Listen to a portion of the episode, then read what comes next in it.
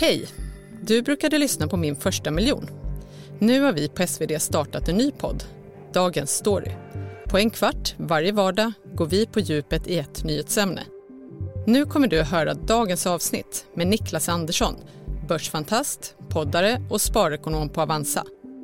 Niklas pratar om börsfenomenet SPAC och om varför så många vill köpa grisen i säcken. Och Dagens story, ja, den hittar du förstås där poddar finns. Uh, the largest SPAC deal we've seen to date, just back to the market overall, just under 40 billion dollars. Ja, det kanske kan verka lite överraskande för många att Bure nu väljer att etablera en SPAC. Bolagen står i kö för att komma till börsen. Men det är ett fenomen som är hetare än alla andra. SPACarna. På en kvart får du reda på varför så många vill köpa något som de inte vet vad det är. David, I, you can't just double the valuation on, based on what? What happened at the company that it got double? Tell me, David.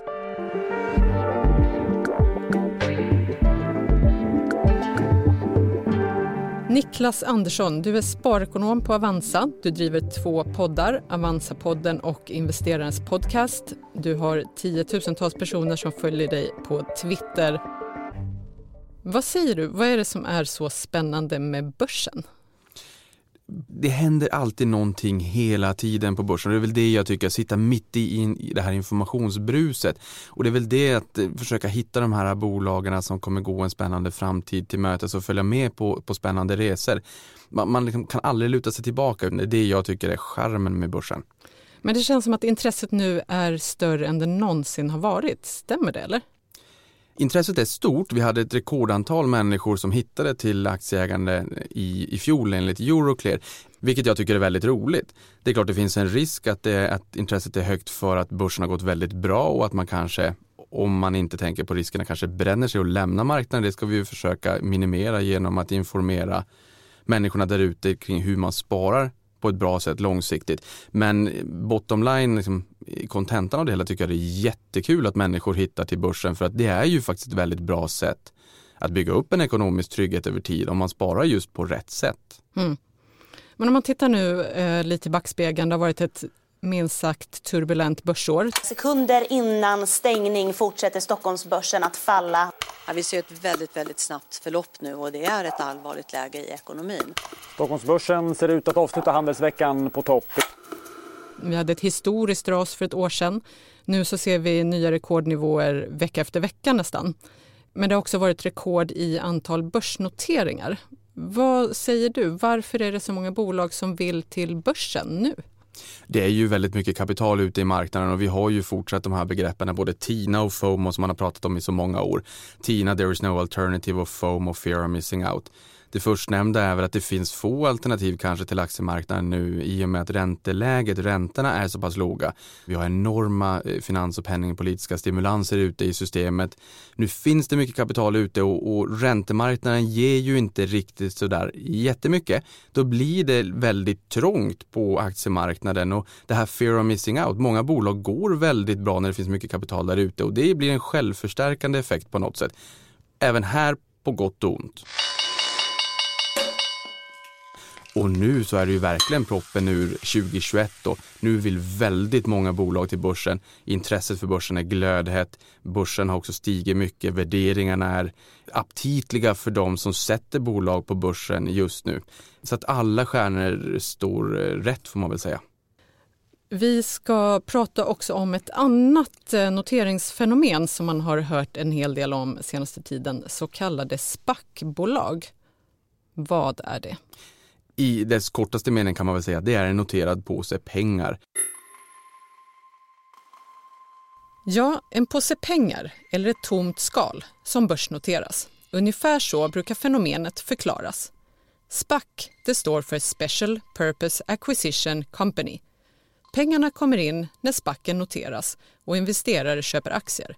Och då börjar jakten på ett onoterat bolag som SPAC-bolaget kan köpa. Inför en vanlig börsnotering däremot sker en rigorös genomgång. Alla legala aspekter, den finansiella historiken, riskerna, skattesituationen, allt ska upp till ytan. Men med spacken är själva idén att man inte vet vad man satsar sina pengar på. Det gäller att lita att den som står bakom spacken är riktigt bra på att göra affärer.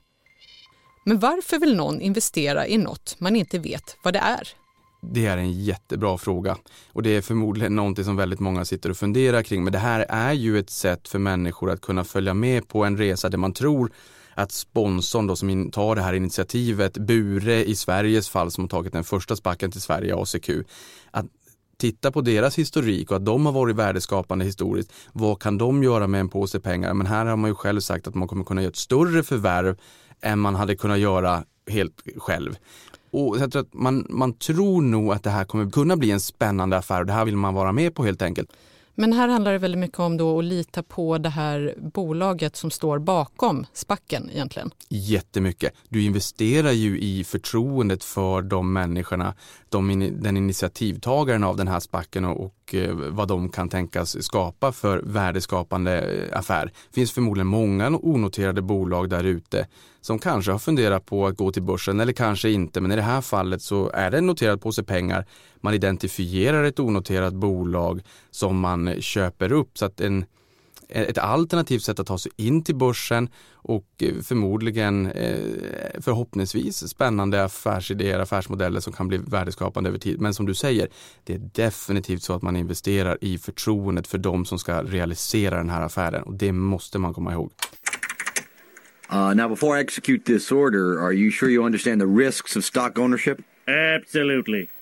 Så den eventuella fördelen för investeraren då, det är som bolagen ofta uppger att man då kan hänga med på hela resan i, i ett sånt här förvärv eller en sån affär.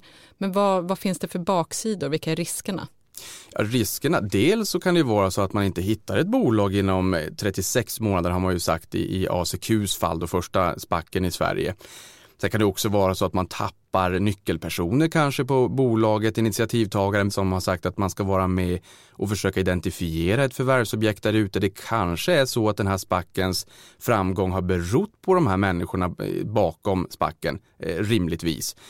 Och någonstans om man tar en vanlig traditionell väg till börsen så är det ju en vanlig börsnotering det jag tror att många tycker är lite tråkigt där, det är ju att man inte alltid riktigt får den tilldelningen man vill.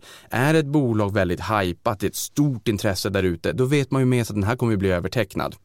Ehm, så det här är ju ett sätt att kunna få vara med från början, men man ska också komma ihåg att om man köper en, en aktie på börsen, säg Churchill Capital 4 för att hålla det här kort, de eh, kom till börsen i början på det här året och sen ryktades det om att de skulle gå ihop med Lucid Motors som är en premiumtillverkare av elbilar upp och kampas med Tesla.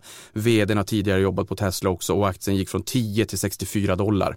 Och sen så när affären aviserades så började marknaden inse att ja, men vänta nu, vi måste fundera på värderingen också och sen föll den ner ganska kraftigt om de eh, har identifierat ett uppköpsobjekt, typ ett Lucid Motors och vissa aktieägare säger nej, det här var inte vad jag ville då kallar man till en, en bolagsstämma och sen får man rösta. Om man röstar emot affären då får man tillbaka sina pengar men inte 64 dollar man kanske köpte den för utan 10.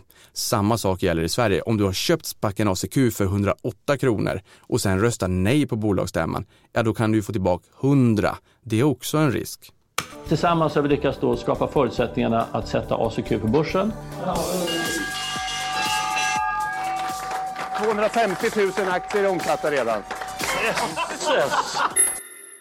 Du tog upp eh, Bure och eh, ACQ som alltså eh, var den första spacken som noterades i Sverige här i slutet på mars.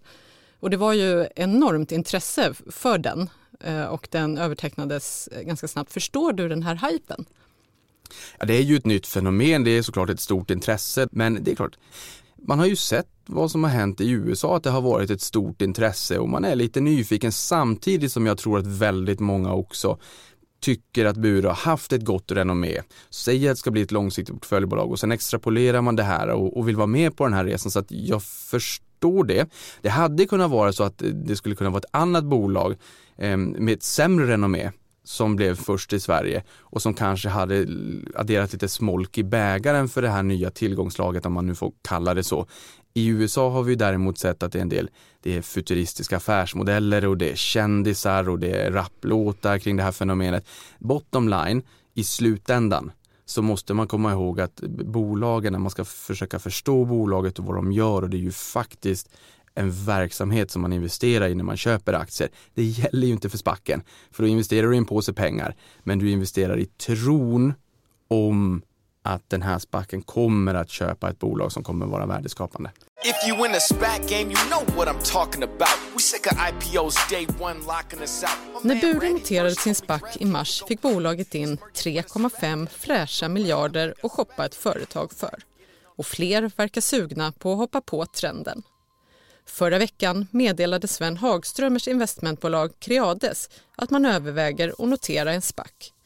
På amerikanska börser har fenomenet exploderat. Förra året noterades 248 spackar i USA och bara hittills i år över 300. Så har också en rad kändisar som Serena Williams eller baseballstjärnan Alex Rodriguez marknadsfört egna eller andra spackar. Men efter att den amerikanska finansinspektionen meddelat att man tänker skärpa bland annat bokföringsreglerna för spackbolagen minskade noteringen av nya spackar radikalt under april månad.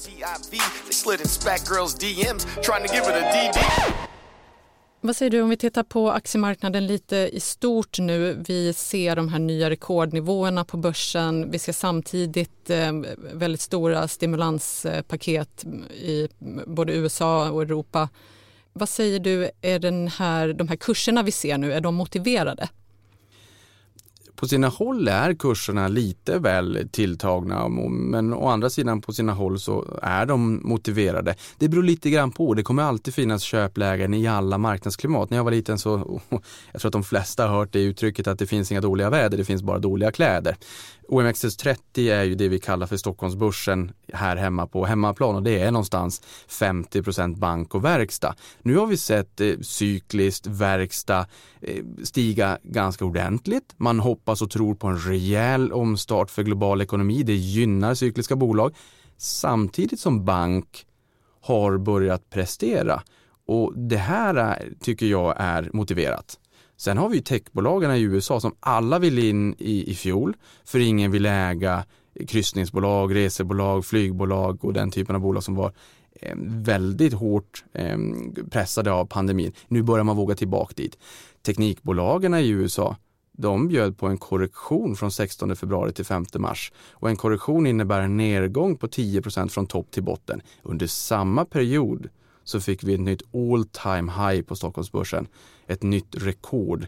Det är mer mera traditionell ekonomi i Sverige, mera ny ekonomi, digital ekonomi i USA. Och det visar också att börsen fungerar, växelverkan.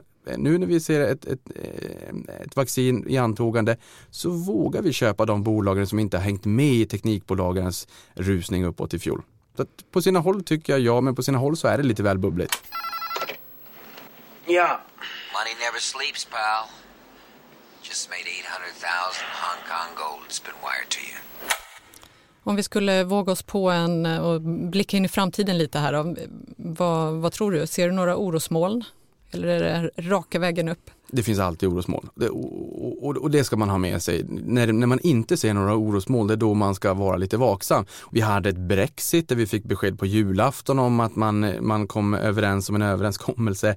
Man lämnade det här kring årsskiftet. Vi har ett presidentval i USA som ändå eh, löste sig eh, på ett gott sätt. Vi hade Pfizer-Biontech-beskedet 9 november med eh, vaccin. Det är många oroshärdar och våta filter över börsen som har utraderats. Och kanske därför vi också har sett en skjuts på börsen. Men det kommer alltid finnas en X-faktor alltså det mörka molnet som man inte riktigt känner till. Just nu kan det vara ehm, bakslag i, i vaccinutrullningen. Vi har handelskrig eh, fortsatt. Vi har eh, komponentbrist med en halvledarindustri som går på knäna globalt och man säger att Kina kanske köper upp mer än vad de behöver. Det finns många orosmoln där ute som skulle kunna stöka till det i år. Plus att börsen är högt värderad och vi har en rapportsäsong. Nu ska bolagen visa korten också. Siffrorna kanske vi inte bryr oss lika mycket om som vad bolagen faktiskt säger. Ser de på tillförsikt för framtiden 2021 backar vi bak ett år när börsen bottnar 16 mars när man släckte lampan för världsekonomin. Då vågar ingen säga någonting.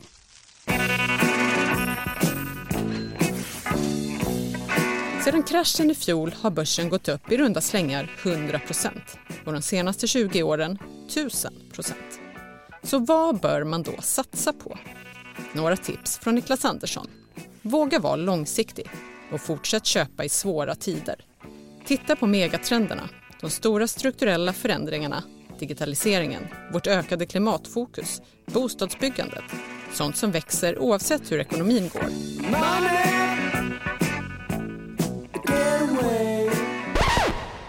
Så Niklas, hur tänker du själv om att köpa grisen i säcken? Har du investerat i någon spack?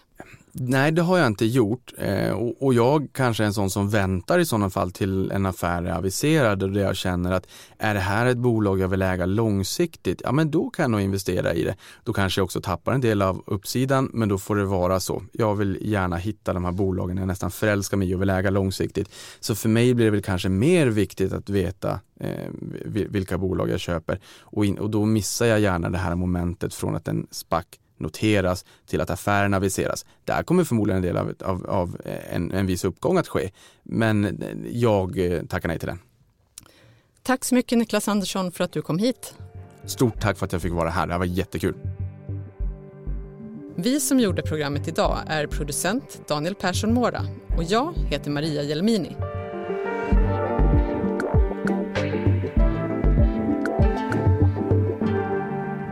Du har lyssnat på Dagens Story från Svenska Dagbladet.